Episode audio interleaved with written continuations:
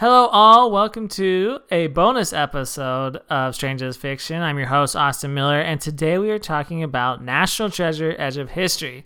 This is Disney Plus's new show, which is a spin off from the Nicolas Cage movies, which just so happened to be one of my biggest guilty pleasures.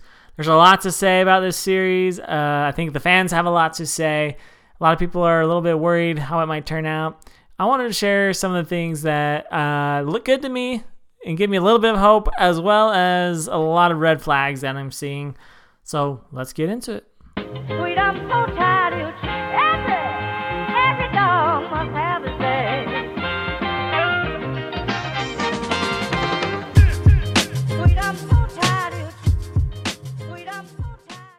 Hey, y'all. National Treasure uh, Edge of History is just around the corner. It'll be coming out in December. And I think a lot of us are super excited, but also quite nervous that, you know, things could go wrong. We've seen it before with Disney time and time again when they do these reboots. They don't always go smoothly. Sometimes they're great. Other times, uh, like Star Wars, uh, they can completely drop the ball. So, you know, before I dive into the three things that worry me most, let's talk about what we know about the show so far. Okay. So we know it's going to premiere Wednesday, December 14th on Disney Plus. It's going to be a show, not a movie. And we have veterans Harvey Keitel and Justin Bartha returning, which is great. Uh, we have Catherine Zeta Jones joining the cast. And then we have the newcomer Lisette Oliveira, who will be playing uh, the protagonist of the show. We also know it'll be set in terms of timeline after the movies. And other than that, you know, we have a few plot details, but information is pretty sparse right now. But we can extrapolate a few things from what we have seen from trailers as well as interviews. So let's jump right into it. What's worrying me? Well, for one, uh, what made the original so great was not taking itself so seriously. It it knows what it is. It's a popcorn flick, kind of a guilty pleasure. Um, you know, a chance to explore, lightly explore history. Um, you know, conspiracies, lesser known histories in a fun way, and you know, uh, not not too much hit you over the head messaging or taking itself too seriously. It's there to entertain, and that's exactly what it does and what made it so fun. Now, when remakes come along, the people who remake them tend to have a uh, tendency to want to put a spin on things, maybe inject uh, any some kind of agenda, messaging, politics, whatever. Which, by the way, those are not bad things. Uh, those have been part of art and movies and music for centuries, right? Um, you know what art and politics and messaging go hand in hand. However, not every movie needs to be that. Um, and and I can't emphasize that enough. Like there is a time and place for um, a movie that is somber and sad. There's a time and place for a movie that's brainless and entertaining. Ones that are funny. We don't need to make everything um, some homogenous template. And you know, another thing to note is that even when shows don't have an explicit this is the message that we want to send uh, there are still plenty of organic and smaller lessons that can occur naturally along the way. Uh, you know the original national treasure movies are a perfect example of this. Lessons like the importance of preserving history correcting the record and setting it straight standing for what you believe in against all odds even when everyone says you're crazy. Those are all lessons we learned along the way that were not necessarily you know preconceived when they were writing out the movie, right? They were there to entertain. That was the purpose. However, through the characters and storylines, these kind of secondary lessons came our way. In terms of reboots, I think a good North Star to look at is Spider Man series.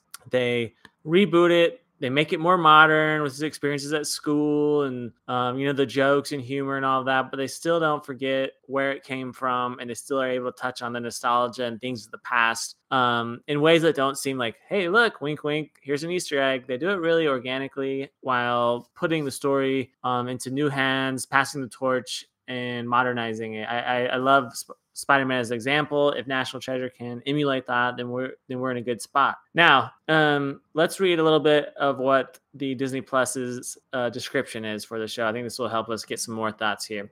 National Treasure: Edge of History is an expansion of the National Treasure movie franchise, told from the point of view of a young heroine, Jess, played by Lisette Oliveira. Uh, one pause here. You know, I think we all, anytime they do do a reboot, they always go younger. How hilarious would that be if they did a reboot of National Treasure, Treasure and it was like some 80 year old dude. Like I would love that just to throw everyone off. We all it's always someone younger, more beautiful, uh, you know, but they, we never get a reboot with someone who's old and haggard. And I would I would absolutely love uh that type of twist on something. But nevertheless, we're getting someone younger, um, who we don't know a ton about, Lisette Olivera. So, you know, I have nothing to say there. I don't really know any of her past work, but I hope she does a great job. From the trailers, she seemed like she's doing a fine job. Um, but you know, we'll, we'll, see as the series progresses. Told from the point of view of a young heroine, Jess Lisette Olivera, brilliant, resourceful dreamer in search of answers about her family, who embarks on the adventure of a lifetime to uncover the truth about the past and save a lost Pan American treasure. Which brings me to my second worry here. Lost Pan American treasure sounds pretty broad and generic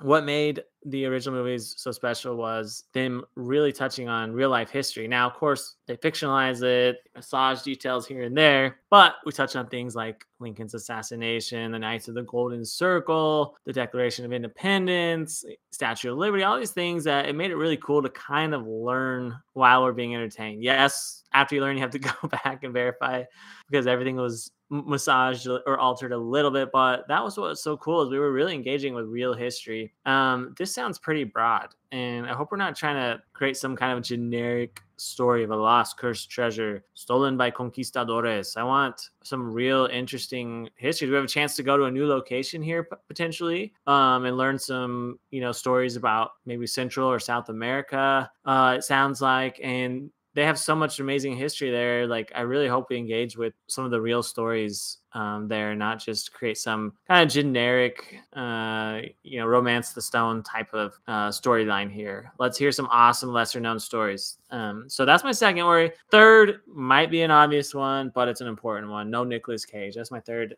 worry here. Nicolas Cage, surrounded by a great cast, nonetheless carries the show. Uh, this is the type of movie Nicolas Cage was meant for. Um, somewhat humorous, somewhat kind of deadpan humor, um, entertaining, uh, and he does a great job. Carries the show. We were begging for you know nearly ten years for a third movie, which I think would do numbers at the box office, and instead we're getting a show that, as of now, we don't know, but doesn't appear to feature him in any way. And even if it does, they're not going to take it away. They're trying to pass the torch, right? So they this ongoing franchise and story, a younger actress that they can run with for years and years. And they're not going to try and steal the show away with Nicolas Cage by putting him back in this story. Now, I'm sure we're going to dialogue with the past a ton in the trailer we see that they they had the spectacles benjamin franklin spectacles and there's going to be tons of throwbacks and mentions of nicolas cage perhaps even a small cameo or surprise appearance at the end but uh man, it's gonna be sad not having Nicolas Cage, and you know it's a tough assignment for Lisette Olivera to replace someone that made the show that we're used to seeing and we really liked. Um, she's got her work cut out for her. I hope she does a good job, uh, but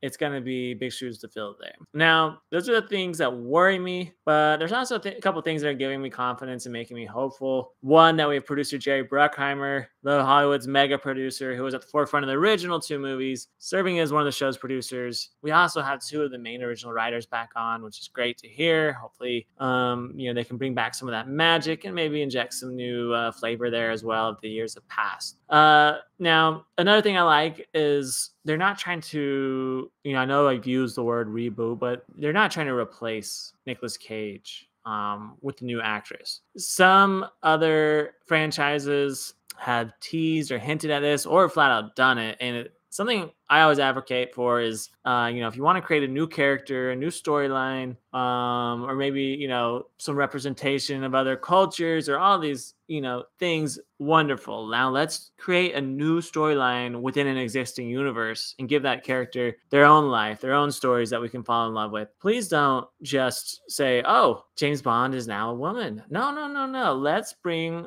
a new storyline and focus on a female double agent and have her have her own story. We don't need to replace replace these old characters, replace um, you know these old storylines, and just throw a new face in there. Let's create new exciting stories that we can fall in love with and that they can stand on their own two legs within an existing universe um, and i'm really excited that they're doing this here. Um, lastly, I really like that they're in the trailer. They've mentioned that this treasure and this storyline is personal to her, the protagonist, because that's part of what made the original so special, right? Uh, Nicolas Cage is there trying to set the record straight on his family and, and their reputation. And uh, I love the fact that once again, we have a treasure that is tied to her own personal past, her dad, we see Harvey Keitel saying, you know, everything you know about your dad is a lie. This is awesome. We're, we're getting, we're, we're bound to get some of that same magic back in this show. Um, and, and that really gives me some confidence. So uh, those are my initial thoughts. We'd love to hear your thoughts in the comments below. Sweet,